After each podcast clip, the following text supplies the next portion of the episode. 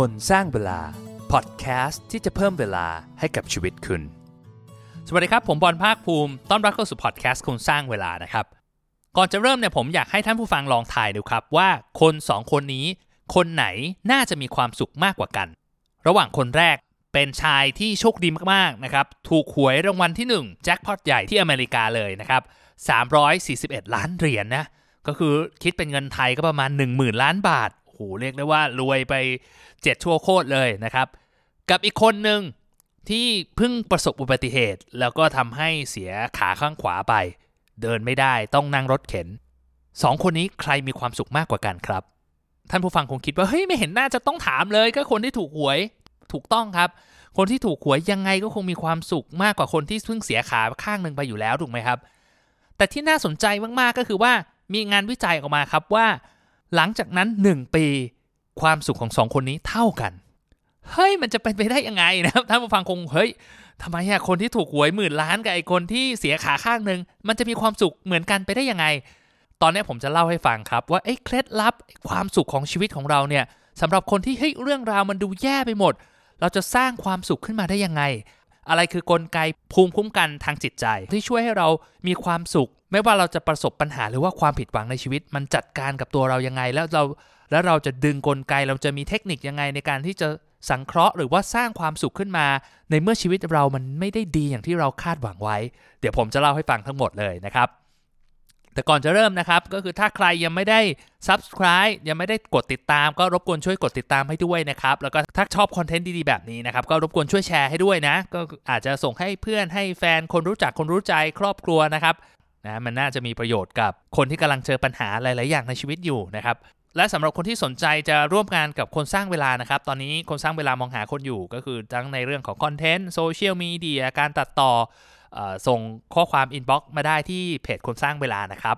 เล่าให้ฟังนิดหนึ่งว่าเฮ้ยทำไมถึงสนใจอยากจะร่วมงานกับคนสร้างเวลา แล้วก็ที่สำคัญมี background ยังไงนะ มีความสามารถในการทำงานด้านไหนบ้างนะครับแล้วส่งโปรไฟล์หรือว่าส่ง port หรือเรซูเม่มาให้ดูด้วยนะครับ เพื่อจะได้พิจารณาได้ง่ายขึ้นนะ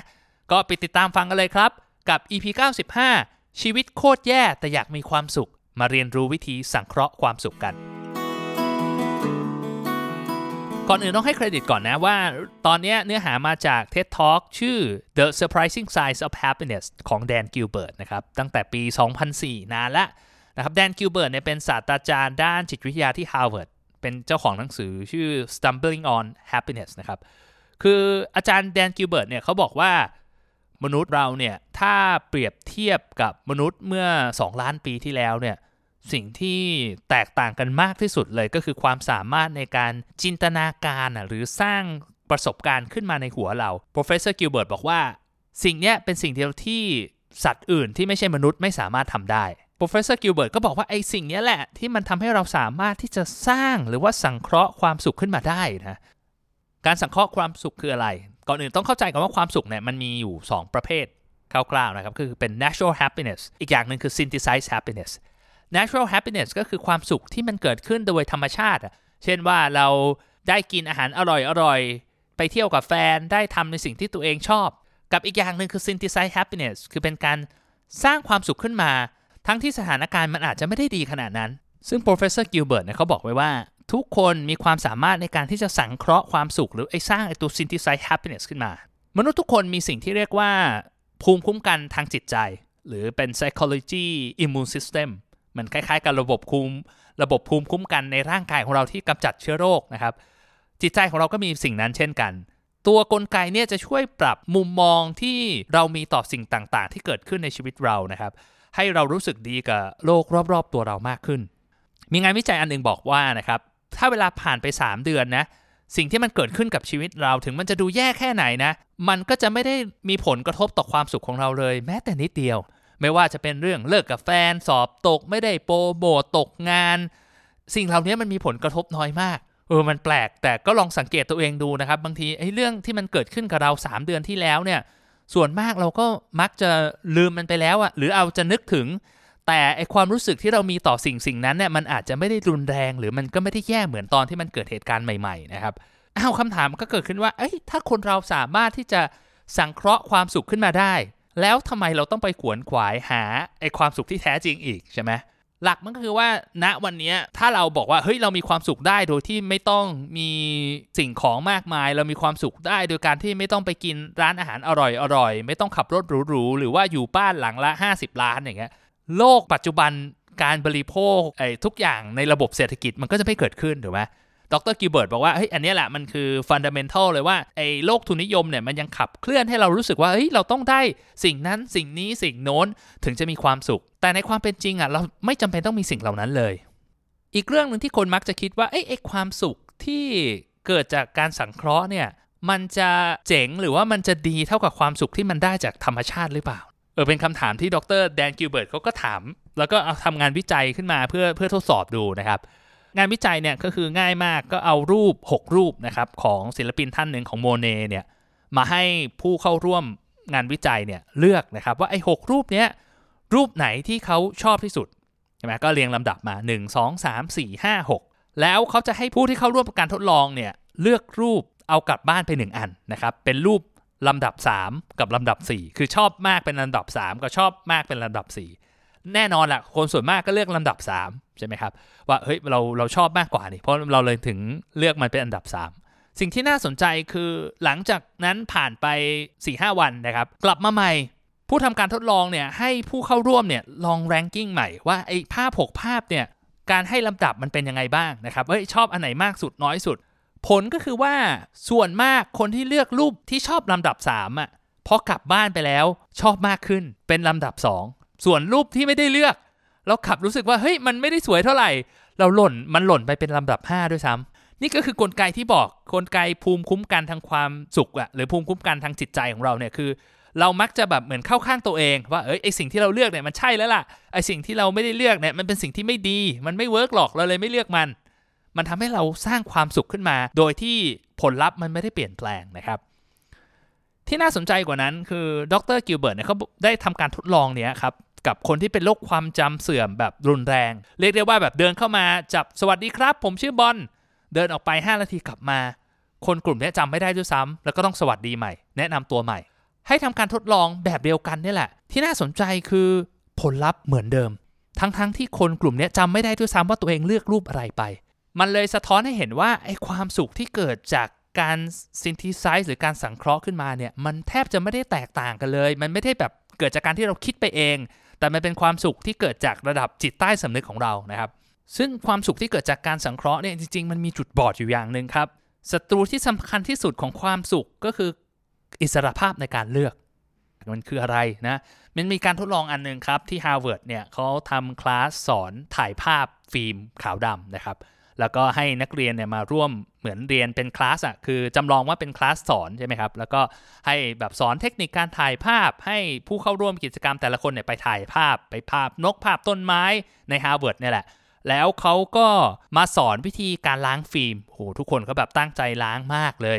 แล้วเขาให้เลือกรูปที่ชอบที่สุดมา 2 รูป แล้วผู้จัดกิจกรรมก็บอกว่าเนี่ยคุณสามารถเลือกรูปหนึ่งเนี่ย กลับไปบ้านได้นะ แต่มีข้อแม้อยู่ 2 แบบนะครับ ก็คือมี 2 กลุ่ม กลุ่มหนึ่งก็บอกว่าเนี่ย ถ้าคุณเลือกแล้วเนี่ย คุณไม่สามารถที่จะเปลี่ยนใจได้แล้วนะ รูปอีกใบหนึ่งจะถูกส่งไปที่สำนักงานใหญ่เพื่อเก็บไว้เป็น reference อะไรอย่างเงี้ยนะครับเอ่อ professor เขาก็สมมุติขึ้นมาว่า เฮ้ย เนี่ย กลุ่มหนึ่งไม่สามารถเลือกได้ กับอีกกลุ่มหนึ่งคุณมีเวลา 4 วันนะ เลือกอันไหนไปก่อนเลยก็ได้ ถ้าสมมุติว่าคุณจะเปลี่ยนใจเนี่ย ก่อนที่เราจะส่งรูปไปที่สำนักงานใหญ่เนี่ย คุณสามารถ กลับมาเปลี่ยนได้ตลอดเวลา แต่ว่าพอหลังจาก 4 วันน่ะจะไม่สามารถเปลี่ยนได้แล้วนะ ลองทายกันซิว่ากลุ่มไหนจะมีความสุขกับรูปที่เขาเลือกไปมากกว่ากันครับ หลายคนอาจจะพอเดาได้แล้วนะ คนที่ไม่มีโอกาสเลือกนะครับเขามีความสุขกับสิ่งที่เขาเลือกมากกว่า มันเหมือนกับกลุ่มคนกลุ่มก่อนหน้านี้ที่เลือกรูปของโมเน่ลำดับ 3 แล้วชอบมากขึ้นเป็นลำดับ2นะครับเหมือนกันคนที่เลือกรูปไปเขา report ว่าเฮ้ยเขามีความสุขมากกับรูปที่เขาได้รับไป ในขณะที่คนอีกกลุ่มหนึ่งที่มีโอกาสในการเลือกเนี่ย พอกลับไปบ้านเขารู้สึกเออเราเลือกรูปนี้ถูกหรือเปล่านะ เอ้ยหรือเราควรจะเลือกรูปอีกรูปหนึ่งดีนะครับ มันมี report ออกมาเลยว่าความสุขที่ได้จากการเลือกรูปเนี่ยลดลงถึงขั้นแบบว่ามีความทุกข์เกิดความเครียดเลยด้วยซ้ำนะครับ โดยเฉพาะวันสุดท้ายที่ต้องตัดสินใจว่าจะเปลี่ยนคืนหรือไม่เปลี่ยนคืน และที่สำคัญคือหลังจากที่หมดเขตแล้วไม่สามารถจะเลือกรูปได้แล้วอะ คนกลุ่มนี้ก็มีความสุขกับรูปที่เขาเลือกมาน้อยกว่าคนกลุ่มแรก ที่ไม่มีโอกาสได้เลือกด้วยซ้ำผมน่าสนใจมาก มันกลายเป็นว่าการที่เรามีโอกาสได้เลือกเนี่ย มันทำให้เรามีความสุขน้อยลง มีความทุกข์มากขึ้นนะครับ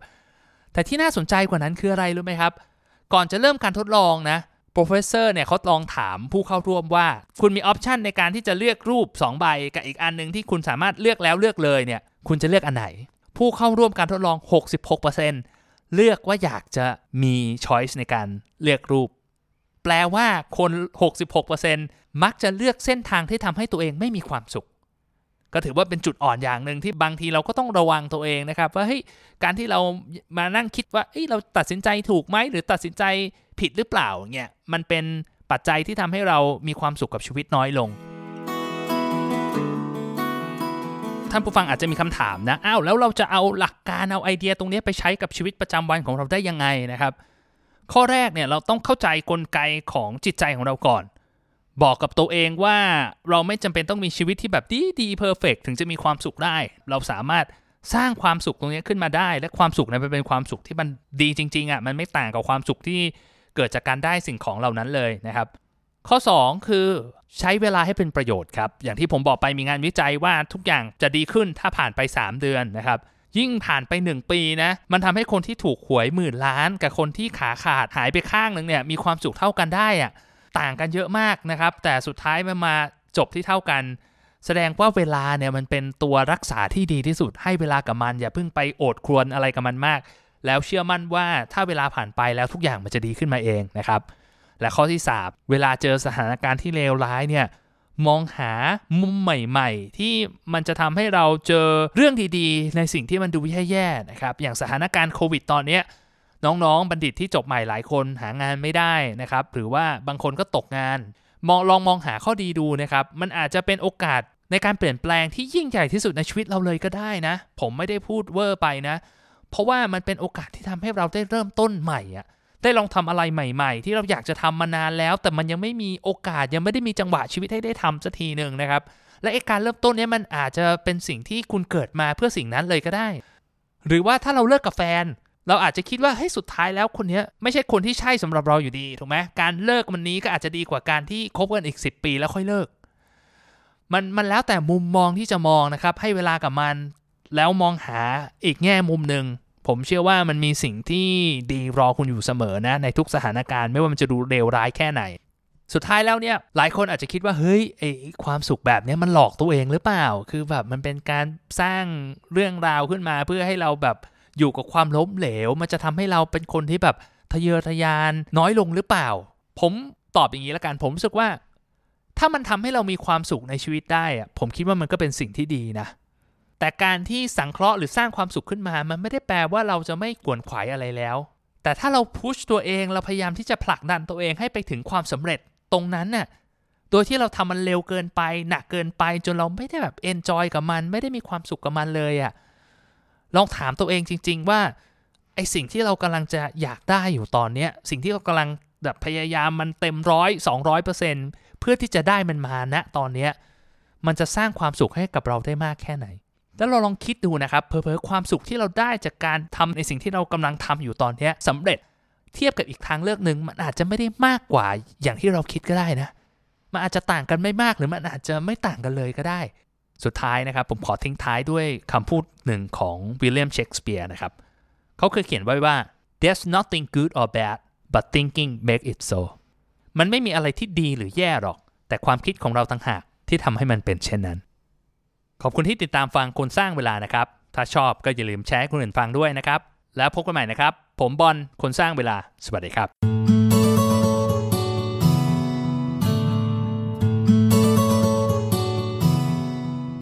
คนสร้างเวลา พอดแคสต์ที่จะเพิ่มเวลาให้กับชีวิตคุณ